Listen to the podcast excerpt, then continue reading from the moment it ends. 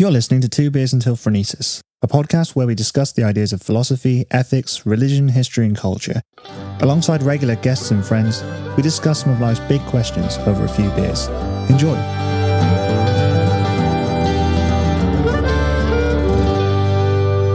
Fucking hell. open my almanac. Straight fire in the booth. Here we go. Right, so we're going to try something a little bit different today.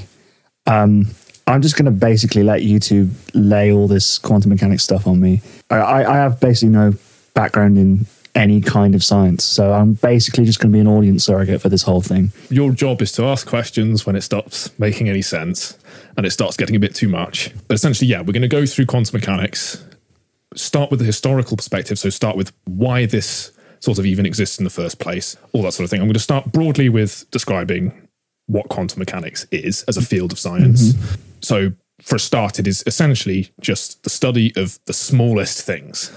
Quantum is actually Latin for how much. Essentially, it was quantum equals what is the smallest possible amount, and mechanics just how does it how does it work? What are the equations that govern it? How does it describe our universe? It's one of the most successful physical theories ever tested. Essentially, it makes up everything. So just because something is big doesn't mean it isn't, in some sense, governed by quantum mechanics because everything is made up of the smallest things. Um, some of the most obviously well-known applications are things like nuclear power plants, atomic clocks, digital cameras, transistors. Sure. Yeah, I sort of wanted to sort of start with a history and all that sort of thing, and also uh, we got Joe with us as well, who you've you have actually done some decent amount of studying in maths and things like this, and Yeah. you have done some modules on quantum mechanics a while ago. Yeah, I might be able to chip in with some of the some of the maths bits if we get into that. Yeah, we'll see how technical we Yeah, get. I I mean, I, I'd pretty much just be happy if, at the very least, from the, this podcast, we can just situate it within a context and then kind of get the rough sense of it across to people listening. Um, Yeah. But yeah, anything beyond that, excellent. Yeah, so the goal is to try the best we can not to get too far into the maths, but it is worth remembering that ultimately these descriptions of our reality do not really correspond to the way we see the world on our level in what would be called the classical world or the world of objects and things and all this sort of thing. A lot of that becomes way more abstract when you go down to these levels, and so many of the common ways in which we think about the world start to really kind of break down. And so the way which you have to describe them with analogies aren't necessarily that accurate, but it's the best you can do to try and get an intuition for what the maths is saying. And sort of later on, we'll realize that um, what's really weird about quantum mechanics is even though we have all of these equations that are governing what's going on, how we interpret what those mean about our physical reality is very much a, an unsettled debate that is still going on now and is extremely interesting. And that's mm. hopefully what we're going to get to. You may have heard of things like cats being both dead and alive, you know, Yeah, infinite Schrödinger's cat, universes yeah. branching away, all mm. these sorts of things. That's when the when you start to think about interpretations and the philosophy and the ontological description. What does it mean? But I thought I'd start by going all the way back to 1687 All the way back to 1687. all the way back when Newton published Principia Mathematica. Is it a great read? No, he wrote a whole book on why one plus one equals two. Well, that was the precursor to uh, Principia Mathematica. Right. I haven't actually read it. Yeah. So this, this was obviously famous Isaac Newton. Um, this book totally like it was a whole paradigm shift in the foundations of what we understood about the physical world. It was more or less unchanged for about 200 years, and it, it was essentially a description. You might you this is something you still do in um, physics classes. It's it's you know, F equals ma. The world is objects, things. Um, Aristotle before him would describe the world in terms of things needed an agency to move. You needed Yeah, to give well, that- something. that's that's trying to give an explanation to the, what you were saying about the classical world. That Aristotle's paradigm of science is literally just looking at okay, what does it look like is happening? I'll describe that, and that that's as far as the model goes. I guess this is just like the model is so abstracted, so this, I guess that's why people find it relatively hard It's to. yeah, it's it's more that so Aristotle thought that th- objects needed an agency to move. because Like, yeah so like the, the, the way he would use it is like so gravity a feather doesn't love the earth as much as a rock so he would he would describe it because that is pretty much what we're seeing it's just a it's just a flowery way of explaining it but that, that is pretty much as far as the eye can tell what is happening it seems kind of stupid to us but like you said, with a feather and a rock. Obviously, Yeah. in this example, what's interesting is then later we realized, and one of the famous sort of Newtonian paradigm things was that the forces that govern both that feather and that rock um, end up meaning that in a vacuum they do hit the ground at the same time. So, Yeah, know, so it has, Earth- it has nothing to do with the feather and the rock. yeah, so the Earth loves them both equally. But, um, but it is to do with different forces. And what's interesting is it that pa- whole paradigm shift came from say you have a glass on the table and you it requires some agency. It needs to want to move whether you push it or something like that. But normally things just want to stay where they are. And the paradigm shift with newtonian physics was this whole idea that no, if you push something and there's no force to stop it, it's just going to keep moving. One of the main interesting things about Newton is everything was became sort of objects and tiny little things that would move about and they followed these, obeyed these simple mechanical laws. This is what we call classical mechanics, and still we use a lot of this idea of what's called classical mechanics um, to describe the macroscopic world. When he tried to apply it to light, a lot of what he thought was, well, everything seems to be objects. So light, I mean, it seems to obey the same laws. It goes from one place to another and seems to obey these um, simple equations. So light must be made up of these tiny little dots and bits and Right, yeah. pieces. Um, but at the time, this was competing with the idea that light was a wave. And I mean, well, Descartes before him was actually one of the first people to think that light was made up of little packets. Um, but because Newton was so influential and Principia Mathematica, Principia Mathematica, however you want to pronounce it, was published, that people just didn't question it. Went, okay, well, light must be objects. This guy knows what he's talking about. He's basically he invented calculus and all this sort of thing. He knows what he's talking about.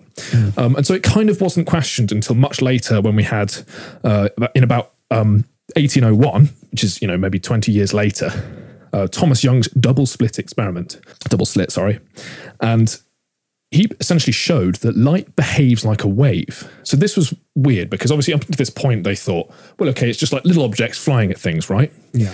And then what happens is if you put two slits in a thing, in a in a wall or whatever, and you chuck yeah, yeah, light yeah. through it, what you'd expect to see in a Newtonian universe is you get Like a beam. yeah, so if you if you chuck a load of light through a thing, it should project onto the outside wall, and it should just look like two slits that it's gone through, right?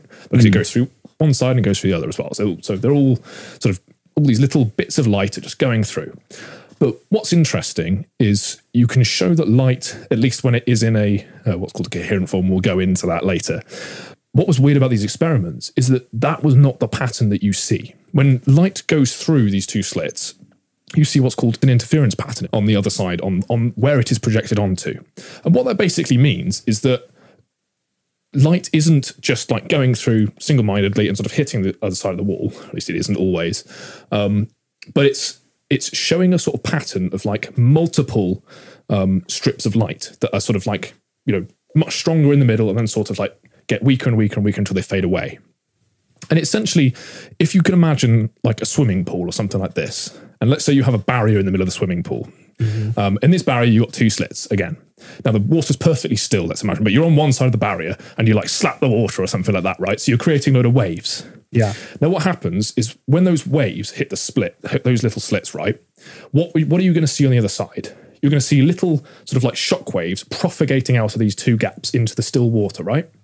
Um, what happens when those two sort of like shock waves start to touch each other as they as it pro- you know you imagine two circles just sort of like Going outwards. yeah, going outwards. And what you see is when they start to interfere, like that's the technical word, they start to interfere with each other, you get the the peaks of those waves, so the bits where the water's going upwards, um, add together. So like where the two slits are sort of um, coming together, you'll get larger peaks, larger waves, and where the two sort of troughs, yeah, um, sort of meet up, you'll get much uh, you get less water essentially. So if you can imagine how that would propagate onto the back end of the swimming pool, you're not going to see um, a simple pattern of just like two slits coming through. What you're going to see is this pattern of like bits where there was like extra water, where the tro- where the peaks were higher because of the interference, as well as like extra troughs as well. Yeah. And so this is what an interference pattern is. It's where you have a wave or something that is like a wave. In in this case, it was a swimming pool, but in for these guys, this was light. So in this case, they were thinking about light in terms of like, why is it creating this pattern? It's just like an interference pattern, like that you see with waves. So that's what it must be, right? So light must propagate like a wave. So it's just a thing that causes like almost like this vibration, mm. and this vibration travels out, and we can see that by doing this double slit experiment. And then Maxwell came along quite a while later, actually. This is, you know, quite a long time later and totally wrote down all the maths describing these waves. What kind, what kind of date is this? So this is around 1850. now we'll be getting to um, James Maxwell. Um, and essentially, he just formalized this into equations that worked for these kinds of light. And by this point, this is getting pretty complicated because we've already figured out that light is this weird, is what's called electromagnetic uh, radiation, which basically means it's related to electricity and it's related to magnets. But, essentially, it's it was quite a complicated description that described how these waves oscillate through the air, and we had all the to sort of write down how these were behaving. So we could describe why we get this interference pattern on the back wall. We could describe how light propagates and interferes with itself, and all this sorts of stuff. And so at this point, people were just like, okay, well, light's a wave. This makes sense, right? It's not little objects like Newton thought. It is this thing that sort of interferes itself. It's a pattern. It's continuous. Great. Okay, cool. Sorted. I'm guessing there's going to be a, a, a but. yes. I mean, this was confirmed in 1887. There was um, by Heinrich Hertz, and you, I bet you can't guess where the term Hertz for frequency and things like came from. It's this guy for proving that the Maxwell equations were not just a description, but they they worked in experimental um, situations. That these these equations perfectly described what was going on. And by this point, so we're like talking right at the end of the 19th century, right? Stuff like light bulbs were getting were all the all the rage. People were loving their light and their electricity and things like this. It's all great, you know. Um, after Newton basically wrote the rules for the Industrial Revolution hundreds of years ago, um, and so people wanted to figure out, okay, what's the best way we can make light bulbs? What's the how efficient can we make them? We want as much proper light as we can get out of this light bulb with as little energy as possible. Those were the days before energy saving light bulbs. yeah, we've all regressed. and right at the turn of the 20th century, we have the guy who's considered basically the founder of quantum mechanics. Um, sort of starts to come into the picture. But before that, we'll we'll sort of talk about how light how light bulbs were thought to work. Well, how the light propagating out of light bulbs was thought to work. Um, and this was described by this graph that was called like the Rayleigh-Jeans law. They were going off of uh, Maxwell's Maxwell's equations pretty much entirely, and they were just going, well, okay, well, what we should see is that when you put a load of heat into something, uh, this actually worked for like really low heat. So for like infrared and things like this, this is totally fine. Once you start to get really hot, um, what the experiments showed is that um, you don't you don't end up having tons of ultraviolet radiation. What you end up having is it glows a certain temperature, right? So Yeah. you, you might notice with stars, right? They glow a certain uh, color depending on their size. Yeah. Um, the reason why that is is because um, the temperature is related to the wavelength of light that is predominantly being emitted. And so this was weird because that's what the world seemed to look like, right? We had different heat and different things like this corresponded to different light. When it, you know, when it wasn't red hot, let's say, and it was in the, it would just be like if you're sort of hot like we are, um, that's just infrared radiation, right? It's the same thing, but it's just it's, infra- it's in the infrared spectrum, so we can't see it unless we have infrared goggles. Um, but you keep moving up, and then things start to go into the visible spectrum, so we can actually see the heat, and then it goes beyond us, and it goes into know, ultraviolet. UV, ultraviolet. We've got X rays and gamma rays. Um, and what's and essentially the original predictions were that well surely if you heat something up it should all just be in these infinitesimally small ultraviolet um, radiation because as soon as you get some energy into these into these atoms and into these systems they should just instantly um, be emitting this really high frequency tiny amount of light that just carries away all the energy obviously this is not what we see and so there was this weird thing where experiment and reality was not conforming with what um, the equations were telling us about what light was. And so this is where Max Planck came along. And essentially, he was trying to figure out, okay, how can we get like um, the most efficient uh, version of a light bulb? How can we make most of the energy translate into visible light? This is what we want. We want a particular part of the electromagnetic spectrum, right? We want all the as much energy as possible to be in this part. We don't want it to be all like infrared, which we can't see. We don't want it to be all like ultra high sunburn. You don't want to get a tan from a light bulb. Um, so yeah, what, what's the best way to do that? And essentially Max Planck didn't really was like, well, why the hell sh- does it look like using what we know? Everything should just be ultraviolet. It should just be these ultra high frequency stuff as soon as you get any energy into the system. This was all based around things called black bodies. If you want to go Google that, we're not going to go into detail of what those mean, but they were essentially a theoretical way of talking about the frequency of light that was being emitted. It was just like this theoretical, perfect way to describe the math that was going on. Um, and Max Planck basically went, okay, well, I can't figure this out. I don't understand why these equations just don't work. Why is if, if light's this wave, why isn't every you know why doesn't the our predictions for how the light will be emitted, the frequencies that will be emitted, not conforming? And he essentially just went, in what he called a last act of desperation, he just introduced this a number into the equation. So he went, it was basically making it so it could only oscillate within a certain harmonic, which is to say that he introduced something that made the frequency have to be a multiple of a certain number. That so that is to say that the frequency couldn't just be any arbitrary frequencies. You couldn't have like an infinitely small frequency because um, that was the problem. It's like, well, surely if you look at the prediction, all the energy should just go off towards like infinitely small frequencies. But you can't. But he basically introduced this thing and goes, well, what if we quantize it? What if we put this little term in there? Yeah. And hey, he adjusted it a bit, whatever, got it like fiddled with it, just trying to try to make it work. And suddenly he got a curve that perfectly explained how the level, different levels of different uh, um, frequencies of light were being emitted from these black bodies, or essentially extrapolate that to the real world, how light bulbs and things were emitting certain wavelengths of light, um, given the amount of heat. But this was like, what the hell? I mean, light's waves, right? I've talked about the swimming pool analogy. Like that's yeah. what that's what light does, right? It, it does these patterns. It interferes with itself. Um, it's continuous, and yet here comes this weird constant.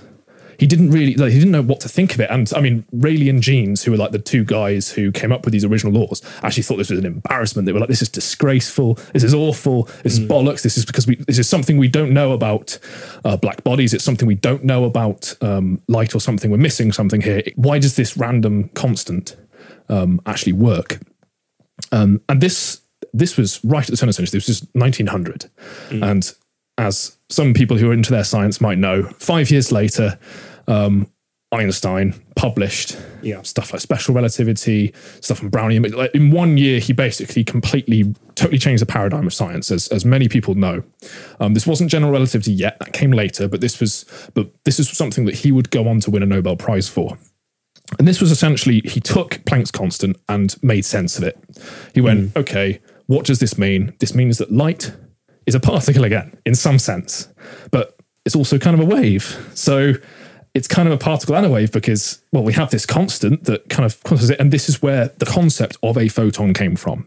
Um, he would go on to this is the only Nobel Prize Einstein actually won was for discovering the oh, photon. Really? Yeah, which is something that a lot of people don't realize. It's like general relativity because that is more is more of a theoretical framework. Didn't yeah. Um, but this is what he won the Nobel Prize so in. In terms of the, so is the photon something fundamentally new, like, or is it building on previous kind of understandings of things, or is it is it like just a total game changer? He related energy um, to the frequency of light. So um, pl- times Planck's constant. So he's, he went, he took this idea and he went, well, what does this mean? What does it mean that frequencies can only exist as multiples of a particular number? That means that light must have particles. It must be, it must come in discrete packets. Essentially, what he was saying was that energy cannot be um, passed on from a photon to, let's say, an electron. Electron is another fundamental particle that you get in atoms. Um, you can't pass on energy um, in a continuous manner. It has to be done in these packets.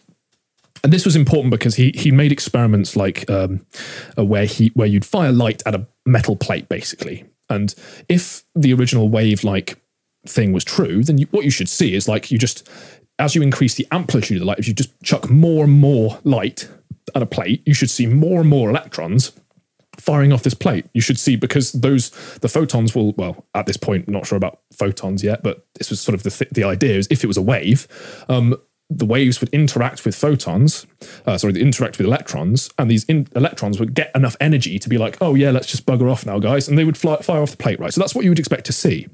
Um, but what was weird is you only see this um, dependent on the frequency of the light. You didn't see this if you just chucked more like, you know, infrared light at a plate. Mm. So if you chucked lower frequency light at it, but loads of it, at no point are any electrons being fired. So they were like, well, that's interesting because that can only be the case if it's individual photons that can carry a certain packet of energy. And once that packet of energy is high enough, aka the light is a high enough frequency, then it can interact with the electron in such a way that it inc- increases the electron's energy enough um, that the electron can bugger off. Uh, and one one way I, I sort of started to think about this, and I don't whether this is a useful analogy or not, is imagine that you've got a load of soft balls, right? So like spongy balls, and there's like a window in front of you, and you've decided you want to like try and break the window. So you've got a load of these soft, crappy balls, right? And you're just throwing them out the window. And it's like they're not doing anything because just like this crappy soft balls, right? Um, so you know you can throw as many you can get like a whole bucket of them just start throwing them at the window just keep as many as you want the window's not going to break it's not even going to crack they're just spongy crappy balls they just bounce off Yeah. there's just not enough there Whereas if you get like an eight ball or like a you know a pool ball or a snooker ball or whatever and you throw it at the window the same same sort of like you know same amount you were throwing the sponge ball it's going to smash the window go straight through right Yeah. um, the, the only and this is the thing it's like if it was a wave if you were using like a hose or a super soaker the only thing that would make sure the window smash was the pressure of the water. So if you've just got enough water even if it was like you know fairly low pressure water you just have to get enough and it would like break through the window because the pressure. But but this was one of the things. So this means that like okay well individual things if they're not enough energy in these packets they cannot actually bring what was um, called energy levels, which we'll get to later. They cannot excite the electrons enough. And so, this is broadly speaking the reason why uh, the photon was discovered. It was like to do with energy levels, and it was to do with the fact that it, experimental evidence was not conforming with it. Planck sort of adjusted it, and then Einstein went, ah, this means that there are these discrete packets of energy. And he related to an equation that if you want to go look up, you can, but it's, it's really simple. It's just E equals HF, which is just the energy is equal to Planck's constant, which is this minimum value multiple multiplied by the frequency. So it just means this number, Planck's constant, has to be multiplied by the frequency, and it can't exist in a smaller amount or a non-multiple of that number. So yeah, done a lot of talking so far. We're almost we're almost at like the really meaty stuff of quantum mechanics. So we're getting getting through some of the history, and we're already realizing that there's this weird stuff going on where we're having these experiments where it's like, well, double split, it's like a wave, and then Einstein comes along and Planck, and they're just like, well, also it's a particle. It has to be sort of a particle because it has these particle-like properties. But we still see diffusion patterns. We still see these. Sorts of, so how do we explain those sorts of things? yeah, trying to get like a, um, a handle on how it all actually works in terms of you know, so that the the model matches up with functionally what's happening. Yeah, exactly. Yeah. And and this was what's so weird. It was was this was the maths that was describing what was going on with light, but everyone did not like it at all. Like you know, Einstein himself hated it. Like they were all just like, well, this is totally shattering this nice, neat idea of something being one form and described by one set of equations and, and not being. It sort of like and this is where you might hear the term particle wave duality. This is where it was all birthed in 1905 and that, that was his nobel prize in 1921 um, he won the nobel prize for that. I should sort of start to introduce this guy called Niels Bohr. So this guy, um, we're sort of going up to about 1913 now. Um, and Niels Bohr was another guy who's a massive player on the scene of quantum mechanics in, in its original. And as, as we've already sort of established, like this is where quantum mechanics really started with with Planck and Einstein, and there's, there's well, this particle as well to do with light and all this sort of thing. And Niels Bohr comes along and he goes, "This should have implications about the atom and what what, it, what the atom looks like and all that sort of thing." And up until this point, there was like a Kiwi scientist called Rutherford, um, and he had this model of the atom, which you is kind of familiar. I mean, it's not quite like uh, the one we use in textbooks, but it's pretty much there. It's you know, it's, it's electrons that are negatively charged and they're orbiting something. You know, it's like some positively charged nucleus, right? They thought that it was literally kind of like things, negatively charged things, actually orbiting a nucleus. Um, and Bohr went, well, hang on a minute. So we got this new weird quantum mechanics stuff. So we can take this further. Um, this was actually presented with Rutherford as well. So he, um, Niels Bohr actually studied under Rutherford. Um, so this was kind of like him taking that model and going on and using Planck's constant to basically show that the electrons, as they're orbiting this atom, so in, this is the Rutherford model. You've got this negatively charged thing, it's just whooping around the nucleus, right? It's just, but what should happen, right, is that if if the light can just get rid of the energy in any amount, any tiny little amount, what you should see is this electron should just be giving away this energy in tiny amounts, take away energy from that um, orbital rotation. Let's imagine you try to slow it down. It should just immediately just like decay into the nucleus the atom, and all the atoms should just suddenly completely blow up. Of course, this is not what we see. And so Niels Bohr came along and explained this using Planck's constant and using um, the idea that there was a minimum packet of energy to say that electrons can only be in what are called certain energy states. So if an electron's in a certain state, there has to be a certain amount of a threshold of energy you need to give it or take away from it in order for its orbit to change in the atom. Uh, we're still talking about it in terms of orbits. Of course, this picture kind of changes later on, but um, for now, that's more or less what um, textbooks now still use. In, in if you're doing physics, you're going to see Niels Bohr's picture of the atom, which I was is going to say that's that's pretty much what Yeah. what we would have seen. and and I mean, even I, I think you probably do it at GCSE energy levels. I, I can't remember if it's GCSE or A level at this point, but um, you do you, you basically have atoms, electrons flying around, and we talk about the different energy levels for these electrons to be at. And this is a, how a lot of chemistry happens, right? It's I just never paid attention in GCSEs. I think you do you do like the the Rutherford model and the plum pudding model, whatever they called it. I think Oh, I yeah. think you only really get into energy levels at a technical context, probably A level. Right. Um, like E equals HF that you mentioned earlier, that was all A level Hmm. type stuff. Yeah, no, you mentioned the plum pudding model. This was even before Yeah. uh, Rutherford. Essentially, they just thought that like It was all just a gooey mess. it was all just a gooey mess of this of like a of a positively charged blob essentially that had let's say let's call them like raisins that were negatively charged all sort of stuck into this blob. It- that- that's why it's kind of like a plum pudding model. It was all just like this blech, that was kind of like you know and, and and then later on rutherford described it as orbits and then niels bohr comes along and goes well there's also these energy level things that we and that's the reason why these atoms aren't just instantly exploding because the energy can't be carried away from these electrons uh, the way that we thought they might have been able to. So yeah, that was Niels Bohr coming onto the scene. As we know, he's he's a pretty big player, so we'll we'll come back to him in a minute. Obviously, then World War One happens, and not a lot really happens during World War One. I. think a lot of the scientists are kind of uh, you know, all, In, in Well, physics. yeah. it's it's interesting because obviously, like, there's that whole phrase. What is it? The mother of all invention is necessity. Is that is that? I don't know. If that sounds the- right. Yeah, I don't know if that's the actual phrase. Yeah, he was that sounds- saying obviously about correct. trying to trying to create the light bulb. And that obviously drove a lot of. yeah. Trying to figure out how to make Yeah. a light bulb as efficiently So as possible. Did World War One not like spur any invention in this field, or were they Not just really. Um, I mean, for the most part, if anything, it probably with quantum mechanics and pure theoretical physics, because we're talking about theoretical physics for the most part. Obviously, there's experimental verification that will occur later on, and that's where Nobel prizes and things get won. But for the most part, these guys were writing down these descriptions and equations, predicting from sort of first principles or from the maths, or looking at previous experiments and trying to describe and trying to explain why they work the way they do. And later on, their equations will be experimentally verified. Um, but during the war, I mean, I, I guess the international kind of stuff and stops. there's, and there's yeah. a lot of um, Collaboration. sort of- I, I, at least with the history of quantum mechanics, I'm not like I'm not a like a historian when it comes to this stuff, but um, there is definitely like a little bit of a pause, um, at least when it comes to, and you know maybe Yeah, maybe no, if you really zoom in to look at like what was the details are going on, I'm sure there were Yeah, that, that's still that's certainly going- understandable in World War One. I, I I would be surprised if nothing happened in World War Two. Yeah, yeah. yeah. And we'll we'll get to we'll Okay, okay, sure. sort of what happened there, but um, yeah. So we're actually we're going to zip forward all the way to 1924 now. So this is um, you know about six years after the war. Um, and I remember it well.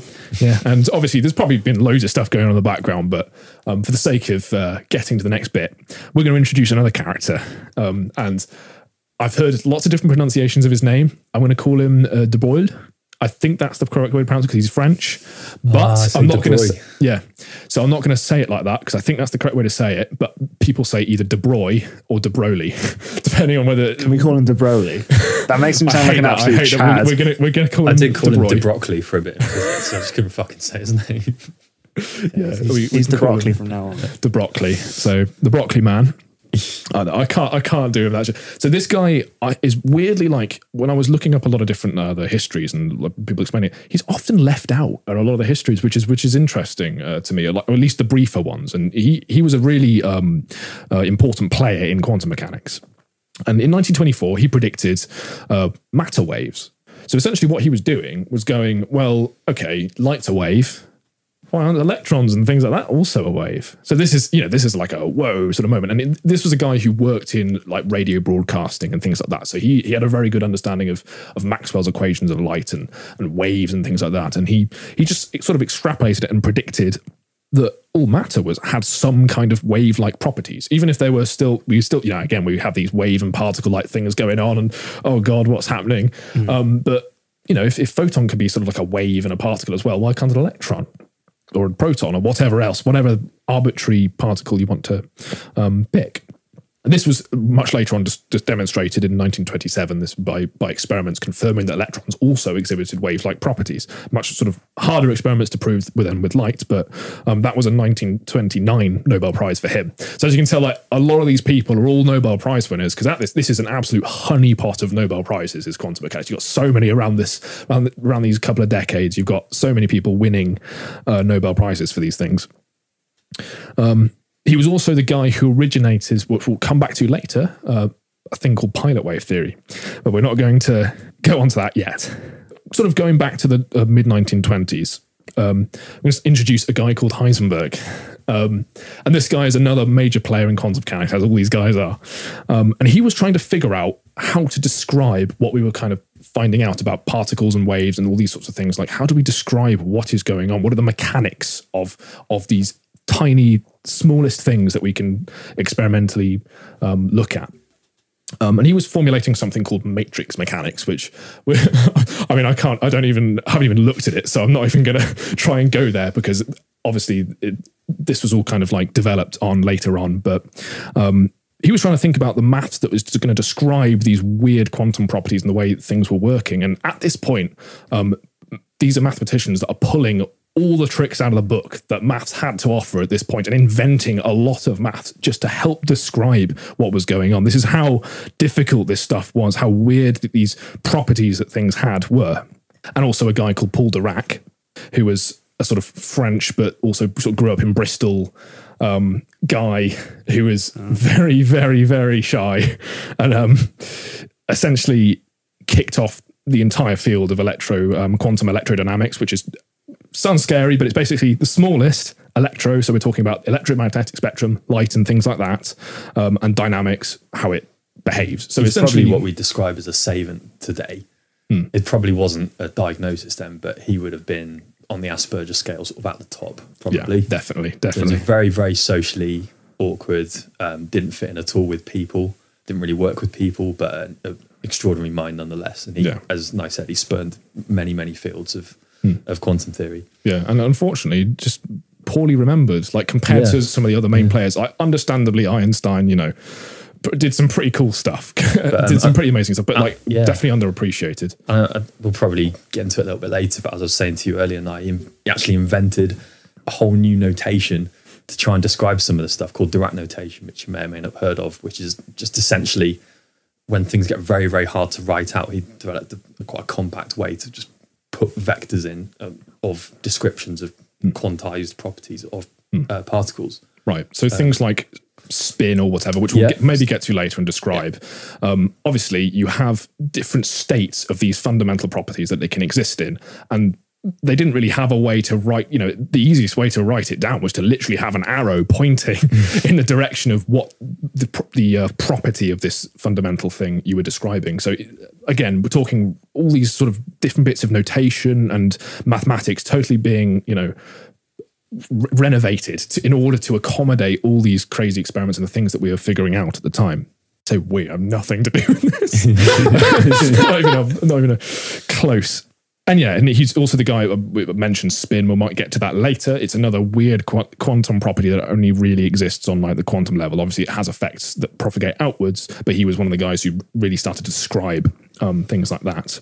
I have an actually interesting, uh, just to get you an idea of the characters of Dirac and Heisenberg. So I have this uh, quote that I pulled from like a, a it was like a um, a book that I, I looked at the Guardian article that was reviewing this book and just took some quotes out of it basically. But it, I'm just going to read off of this. So in August of 1929, two of the founding fathers of quantum mechanics, Werner Heisenberg and Paul Dirac, were sailing on a ship to a conference in Japan. Both still in their 20s, unmarried, they made an odd couple. Heisenberg was a hedonist who constantly flirted and danced with women on the ship, while Dirac, an Edwardian geek, as uh, Graham Farmelo puts it, suffered agonies if forced into any kind of socializing or small talk. So, why do you dance? Dirac asked his companion, Heisenberg. When there are nice girls, it's a pleasure, Heisenberg replied. Dirac pondered this notion, then blurted out, But Heisenberg, how do you know beforehand that the girls are nice?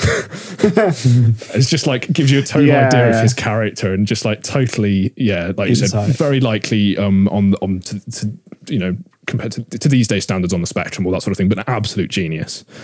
Um, Heisenberg almost being the total opposite, who was one of the people who helped work on um, a lot of this maths, and so and together they more or less came up with a lot of these notations and a lot of ways to um, figure this stuff out.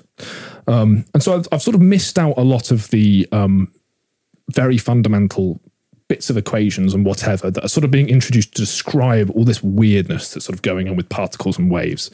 All this weird math was coming up, and then a guy called Erwin Schrödinger basically came onto the scene um, and showed an equivalence between a lot of these like weird math systems that were sprouting up, and he sort of generalized them, if you like, which in maths basically you're putting it into a more abstract form that's a better, a broader description of what's going on, or a more fundamental description of the same sort of thing. Um, and he generalized all this matrix mechanics stuff and all this like um, crazy notation into what is going to be probably the most fundamental thing we're going to talk about in quantum mechanics, which is the Schrodinger equation. The Schrodinger equation is essentially a complete description of the evolution of a quantum system. So, what I mean by that is that if you take a quantum object or quantum thing and you want to know how it's going to um, evolve, so how it's going to change over time, the Schrodinger equation describes that. And it essentially takes um, this other very, very important concept, which we'll try to describe a little bit. Joe can help me out on this one, which is called the wave function. And we've already talked about waves and interference patterns and things like this. We've got a little bit of an idea of like what it means to be a wave-like property. Um, and essentially, uh, the wave function is, a mathematical description of these waves, of, yeah. of the wave like properties of quantum particles.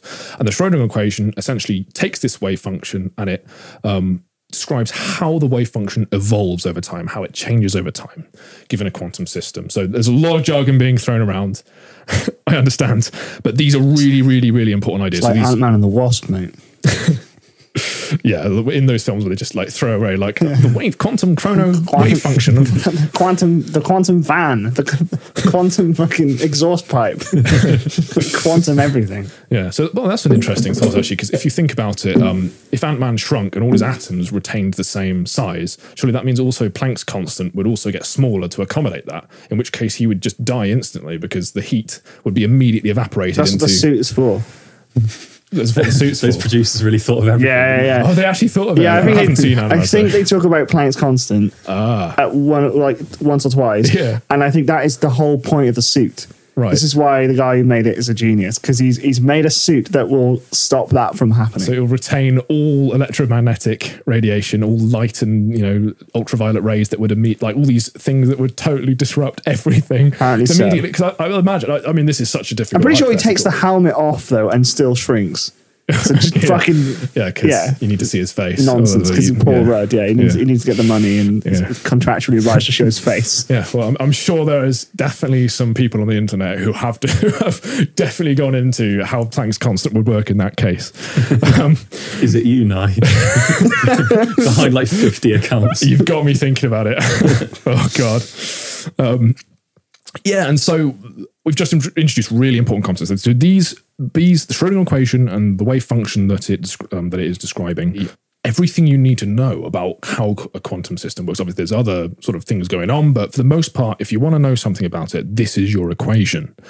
Um, and we won't yeah I, I don't i don't think we'll be able to go into like breaking down all the parts of it i'm sure but like maybe in like another episode where we talk about maybe when we get into interpretations we might start talking about like different parts of the equation or like things like that um, but for now this is like this is more or less where we still are to today. And this was this was 19 the mid 1920s so this um, that schrodinger wrote this down. The schrodinger equation explains how a quantum system evolves um, is weird because again we've got this weird particle wave like thing but the thing is it's it's neither.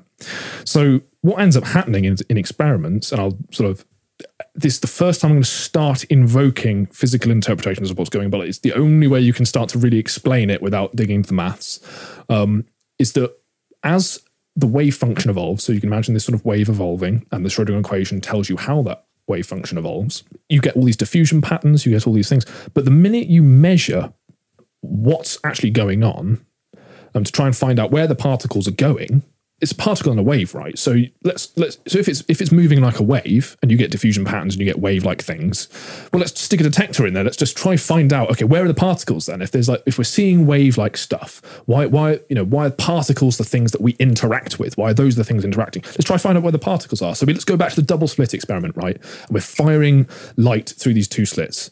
In this case, like, much later on, they started to be able to get the technology. This is in the probably 60s, 70s now that they start to be able to fire individual photons. We're like talking little individual particles through these at these slits.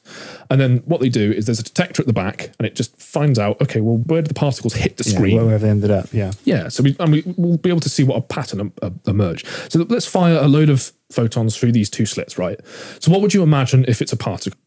All of the photons in this case would just line up into two neat lines because they would either go through one slit or they go through the other slit. But what you see, um, if you just fire these photons through the two slits, is you see that weird interference pattern again. That thing that looks like waves have just gone through the slits. But you've been firing individual photons. How do they know to make a wave like that? If you're firing individual ones, surely that means that you know they're going through one slit or the other. Like, what's going on here? This is this is mental, right? If, if we evolve the way the photons are going according to the Schrodinger equation, we- well, if you evolve the wave function according to the Schrodinger equation, sure, we should see an interference pattern, but where why where are the where are the particles coming from? Why are there particles? Why why is it when we see the thing, there's like an individual thing? So okay, let's try to find out where the particles went. Let's try to find out which slit they went through. Okay, so let's let's put a detector on each slit and let's fi- see if we can figure out. Okay, let's fire another load of photons at it and see which detector it hits before it goes hit and hits the back. Okay. So firing firing loads of photons at it. Oh, cool! That photon went through B. Oh, cool! That photon went through. Oh, great! Yeah, that like, seems to be about fifty percent, whatever. But hang on a minute. The pattern at the back is now just two lines again. So hang on. The minute we try to find out where the photon went through the two slits, it's no longer a wave. But then we take away the detectors. Oh, it's a wave pattern. What?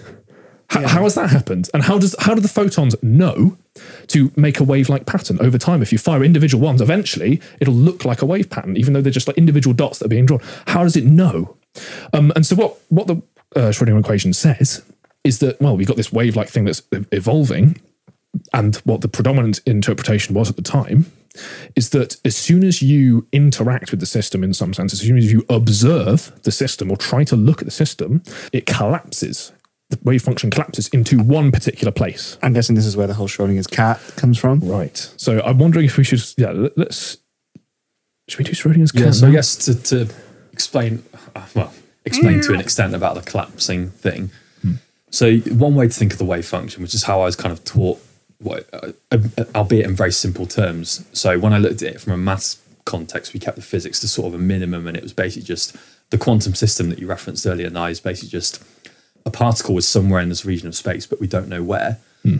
And what the wave function does is doesn't describe where it is, but it describes a probability density of hmm. where it is. So it might be we can say we can't say the particle is here, but we can say it's within this subregion with a probability of X percent, whatever. It doesn't really matter. Yeah. So you can then build up what's called a probability density function, which is just a mathematical thing to describe where you are more likely to find the particle in this region of space at any time. And then you set the uh, Schrodinger equation off running. If it's a time dependent one, you'll be able to see it kind of the density function move around the whole of the space um, through time and through space. So the Schrodinger equation's got a time and a space. I don't know if you mentioned that, but Yeah. there's there's a time dependent version which is more complicated where um, where the particle is depends on the space and also what time in your in your system you're measuring at and the time independent version is more simple where you just ignore time and you look at where it is in, in the space and the act of actually measuring wh- where the particle is so when you're saying earlier now about putting the detectors in that was that was a measurement collapses the wave function just means that the probability density function changes you have It converges to one. it basically. converges to one. Yeah. So you have we now know that the probability uh, that the particle was in this particular point in space with hundred percent probability and zero percent everywhere else, and that is effectively the effect of measuring it. Yeah. Mm. collapses the wave function, i.e., changes that density function to this is definitely at this point.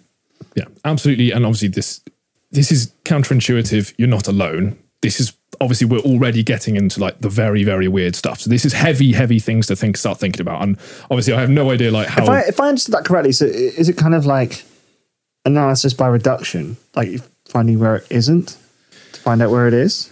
what Joe described there with the prob- probability thing. So there was a guy called Max Born. So and around the sort of same time, mid twenties, he also he described um, he was able to describe where you'd likely to find the photon uh, based on this wave, and he basically it's where you square the wave function so you get a probability, and that's all you sort of need to know for now. You just essentially square it, and then that gives you a probability uh, distribution. And so people like uh, Heisenberg, so Heisenberg was very much an advocate of the idea that what it meant to be a photon was to exist in a, as a probability space until it became an actual thing, until it was measured and actually became in, a in one of those potential places it could be. And that until that point, it is this probability density. Um, now, Niels Bohr, who I mentioned earlier, uh, the atom guy who I really was figuring out, he he was um, who's sort of like one of the more sort of charismatic and influential people who was sort of like the originator of what a lot of people um, consider to be the Copenhagen interpretation. So this is I'm going to sort of go into that, but um, his idea was that it's a bad question to ask where the photon is. It's a bad question to ask what it means um, to ha- be a photon um, before because it just it you know that's just doesn't it's not a question you can ask. And there was all these. Uh, we'll get into complementarity and things like this later on, but it was it was based on other things that um, you can't measure one thing without losing information about another. So there was again, this is why Copenhagen as an interpretation, when we talk about wave functions collapsing or what it means to be the wave function before it uh, collapses, uh, subtly different depending on who your, you know, which person's interpretation of Copenhagen it is. They all were sort of had this idea of wave function collapsing. So the maths describes this evolution and it exists in this probability space, but you measure it and it it's immediately in one place. It's not it's not a wave that's everywhere at once. You never interact with a wave, and that's the point. It propagates like a wave. It propagates like this probability space. But then as soon as there's any interaction, there's a detection, you see one photon, you see one thing in that place. And this is what the, the crux of what was so difficult to describe. Um, and we'll get into a minute why this starts to create weirdness in, in how you physically interpret what that means. And we've already sort of um, we've already sort of introduced this through the lens of Copenhagen, like I said, but um, with probability spaces and things like this. Um, and Max Born, the guy who was talking about figuring out, you know, he just it was it was a footnote, I think, in one of his original papers. Just oh yeah, by the way, if you want the probability of where it's going to be, you just square the wave function, you get it because a, a probability has to be between zero and one. So if you square it, you're going to get a, a positive number. So you know, it just converts it into a probability. And in a letter, Einstein. Uh, wrote to Born, God does not play dice. And this is a famous uh, quote from Einstein because he, he just was like, well, this doesn't make sense that it's not a Yeah. deterministic system which is just going to go into one place. It just seems to be this probability space until it is made real. Um, and Einstein really did not like this. This he was like, well, there's something wrong here. It's like it's, if it's not determined, it, it can't be fundamentally probabilistic at the most uh, fundamental level. And Niels Bohr was much more the again the atom guy. He was much more just like this is what it is, and he just he. I, don't know. I haven't got any source for this, so I don't know if this is actually what he said. But he, uh, he apparently replied to Einstein, "Stop telling God what to do."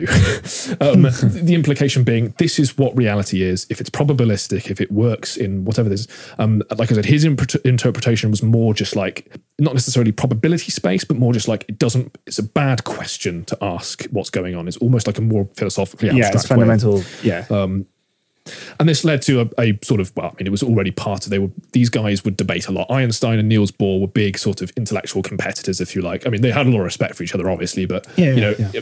It- it's not in- like Richard Dawkins debates. It's- yeah, I mean, in the sciences, they were deb- bit slapping each other as much as they could. Every everything, you know, uh, even when they would admit they're wrong later and like change their mind to something one or the other, they were often like very much sparring back and forth with these sort of different interpretations. Einstein was like, "Well, this can't be what's going on. It can't be this probabilistic thing. There has to be what are called hidden variables. There has to be something that this photon or whatever has." Built into it, that's going to describe how it's going to create an interference pattern. Something we're not seeing. there's something deeper that's going on that must it must be something like this because this is crazy. Why why would it be probabilistic? And we'll get on to that later and like the implications of hidden variables and where that sort of uh, went. Um, but essentially nobody liked the Schrodinger. Even Schrodinger himself hated his Schrodinger equation. He was like, "Well, this is just crazy. Like this, what, Yeah, this, what does not- this mean? it's not helpful, He, yeah. d- you know, he was very uncomfortable with this Copenhagen interpretation, which would like the, this idea of probability space and not being real or not making sense or not being asking the right questions until it converges on something that is real, until the probability becomes one, until it is in a place. Um, the what it what actually is real up to that point is um, you know, very, very strange. And that's the crux of where physical interpretation comes is, is asking the question, what is real up to that point? Or what is, you know, is the particle real? Or is, is this like, is that also something that's coming? Is it something to do with observation? Is it something to do with there's hidden variables? Is there something? And yeah, we'll, we'll get onto that in a minute, but let's, let's keep going through some of the history. So there was, in 1927, there was what's called the Fifth Solvay Conference. This is one of the, one of a um, line of these conferences where all these like brilliant mathematicians and physicists, basically the smartest people in the world at that point, all come together and start to discuss what the hell is going on. And this is where a lot of these sorts of uh, debates were going on. Um, and Bohr and Heisenberg, again, Heisenberg, uh, guy who came up with a lot of maths and described a lot of this stuff, and uh, Bohr, Niels Bohr, atom guy, all that sort of thing. Um, they were just sort of like, well, we've this is it, right? We figured it out. The wave function just collapses, and until that point, it's probability space, or it's bad question to ask what that means. There seems to be something about, at least in the history, that's quite interesting. That Niels Bohr seemed to be a very, he was either very charismatic, or he was very had a particular good way of describing things, or something. But he was more or less responsible for converting loads of people's minds to being very much on this train of Copenhagen. at this conference. Um, not surrounding the conference. The Yeah, conference, I'm just talking about that, like, that general time. yeah, Yeah, this is around this general time. Like they were very much uh, him and um, a lot of other scientists were kind of settled into this idea, this really strange abstract idea of this thing called superposition and things like this, or at least superposition as in um, the up until a point you have to describe something as being in every possible state it could be.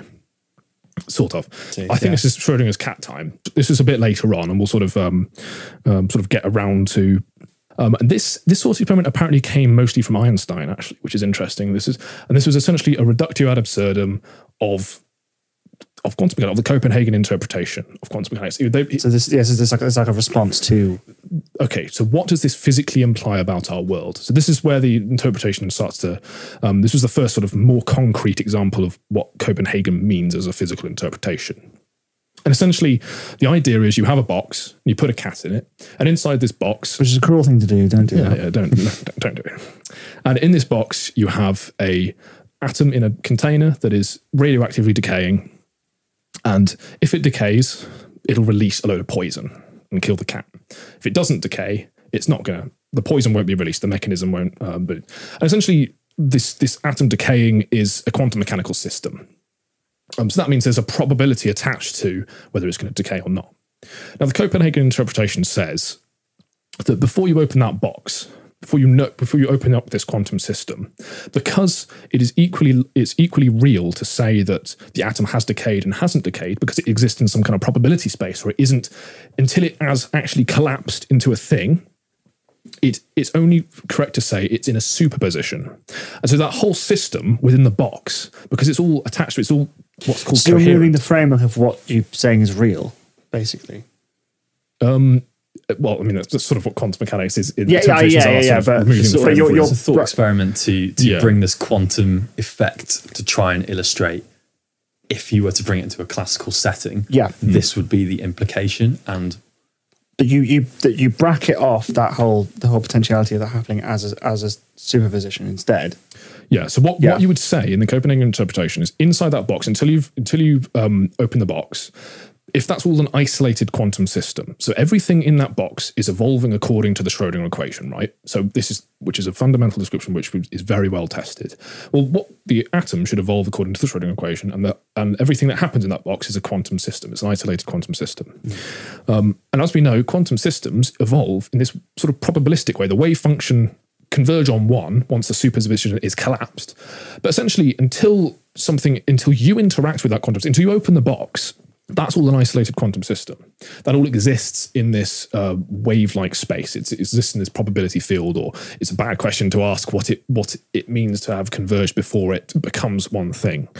Um, and it essentially means that you get this thing called a superposition, which is to say that the best way to describe what the cat is in is a state of both dead and alive before you decohere the systems, before you open up the box and look at the whether the cat is. And obviously, once you open up the box, it converges on one. Again, talking about the probability, the, the wave function collapses. So everything eventually has to be that particle. Everything eventually has to collapse into something that is real.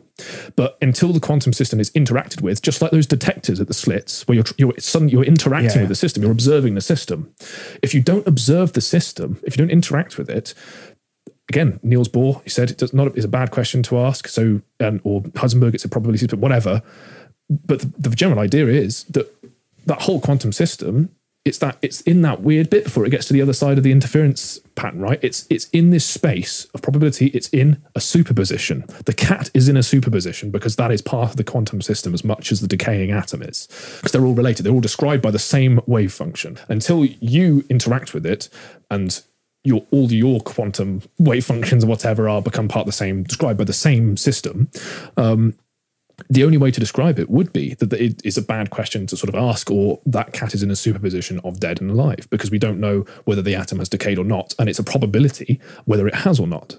And in the copenhagen interpretation that fact that it either decays or hasn't is is a bad question to ask that it has or hasn't before you observe it before the wave function collapses I'm getting flashbacks. see to, if yeah um, see if like where if we a are tree falls in a forest. yeah Well, yeah, kind of similar. Yeah, yeah, yeah, It's- sure. yeah, it's it's a really abstract thing to think about, and I think it's a point worth coming back to again. I think we've mentioned before. We'll probably mention again before the end, in that trying to apply our own understanding of the world to this subatomic world where this this quantum that we're trying to describe with quantum theory basically almost never makes sense. Any analogies that we draw are inherently flawed, and this is why the Schrodinger's cat thought experiment is just saying, well, we're going to try and draw some sort of analogy and comparison anyway, and it's obviously really weird to a lot of people, well, mm-hmm. everyone, and it should be because it's illustrating that these quantum systems behave so differently from what we're used to. Hmm. And the Copenhagen interpretation, as you mentioned, I it was most popular back then. I think I'm right in saying It it's still still the most yeah. popular. But it's by no. I mean, I'm personally not comfortable with it, and I don't think many people. I don't think anyone is. I think even the people who advocate very, it. very I, weird. I, like- I think I think this is probably one of the uh, one of the reasons why there's some contention between STEM fields and humanities. I think it's it's bridging that gap. It's being able to, for instance, if you're trying to do philosophy, to be a philosopher of science it is an incredibly it's a very hard position to have because you've got to understand this and you've got to understand philosophy, and very few people understand either isolated. To understand them both and be producing like novel ideas in that field is is you know that, that, must- that must be extremely very difficult. yeah. it's extremely intense trying to like match all these things and then really have a you know a grounded understanding like it's it's sort of like this complexity uh bottleneck almost where you these things can get so heavy especially like with the maths and whatever of these things and it can get there can be so many factors and things you have to consider and different interpretations and things like this Yeah. you have to first understand and then you've got all the you know your philosophical musings and frameworks that Yeah. you're going to try and apply all this stuff with um, I, I so I, I stopped doing science at GCSE after GCSE. I got I think I got a B and I just accepted that and moved on. I might have got an A, but definitely didn't deserve it if I did. But like since then, doing philosophy, I've come across very little science. But the only science I really have come into contact with is like very outdated stuff through basically learning the philosophy of science um, in a very roundabout way. It's that whole Kuhnian paradigm stuff we've talked about before, and it's really interesting because like uh, learning this, it's it, it's just really nice to to track the history of a development in ideas. And obviously, I'm, I'm even if very quickly it gets Sure, just yeah, yeah. totally mental like and if you know if you're also listening and you're feeling confused like this is honestly it's still confusing to people who like do this for years it's still listening very at this very point. difficult Well done.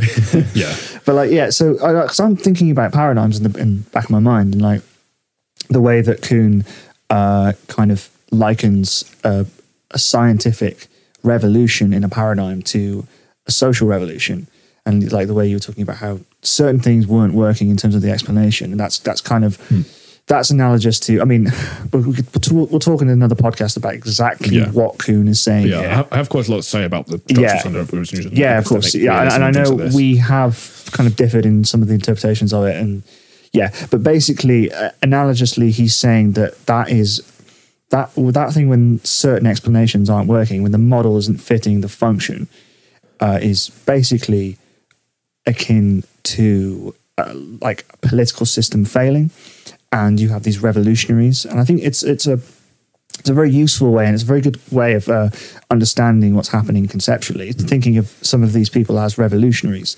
uh, how the the consensus isn't working, and you kind of think of their, them overthrowing a government. It's, it's kind Yeah. of I think one of the only problems with it is so much structure is retained.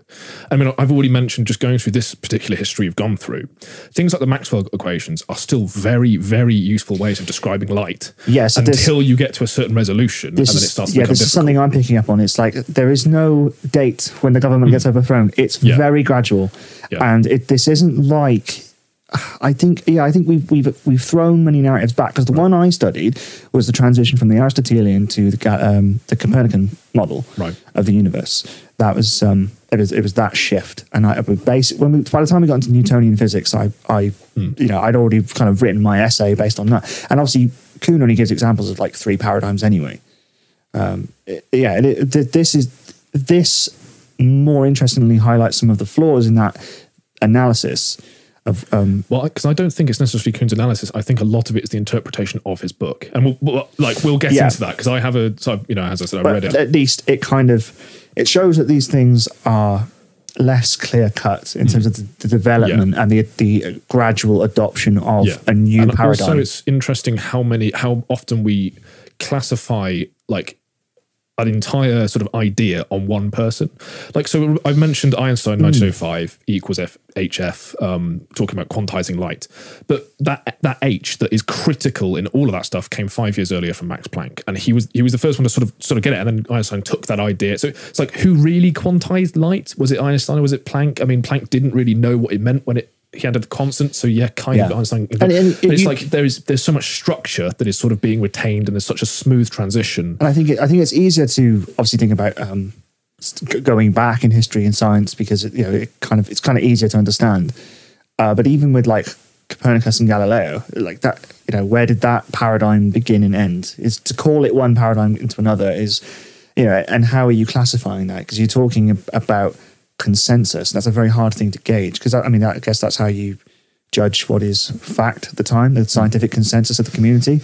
Um, and it, yeah, what, I mean, you had Vatican scientists, you had all these other people trying to kind of get in on the conversation as well. It's like who who judges what, um, which I think is a very interesting element of it. But yeah, even then you have other people uh, into that conversation, and it's just it's just yeah, wh- there's no point where it kind of transitions over very cleanly. And there's still, like I said, there's still so much structure that we still use, and it works within a given resolution. That's the way I tend to put it is in the word resolution because it, that's sort of almost a visual metaphor Mm. for how it works.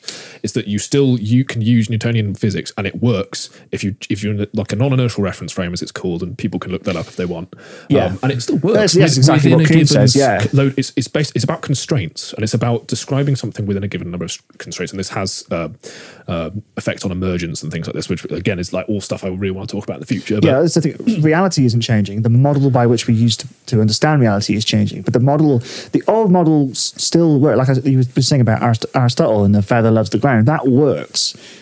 It's just, I mean, there, there is a point where you push that to its limits and it it stops to work.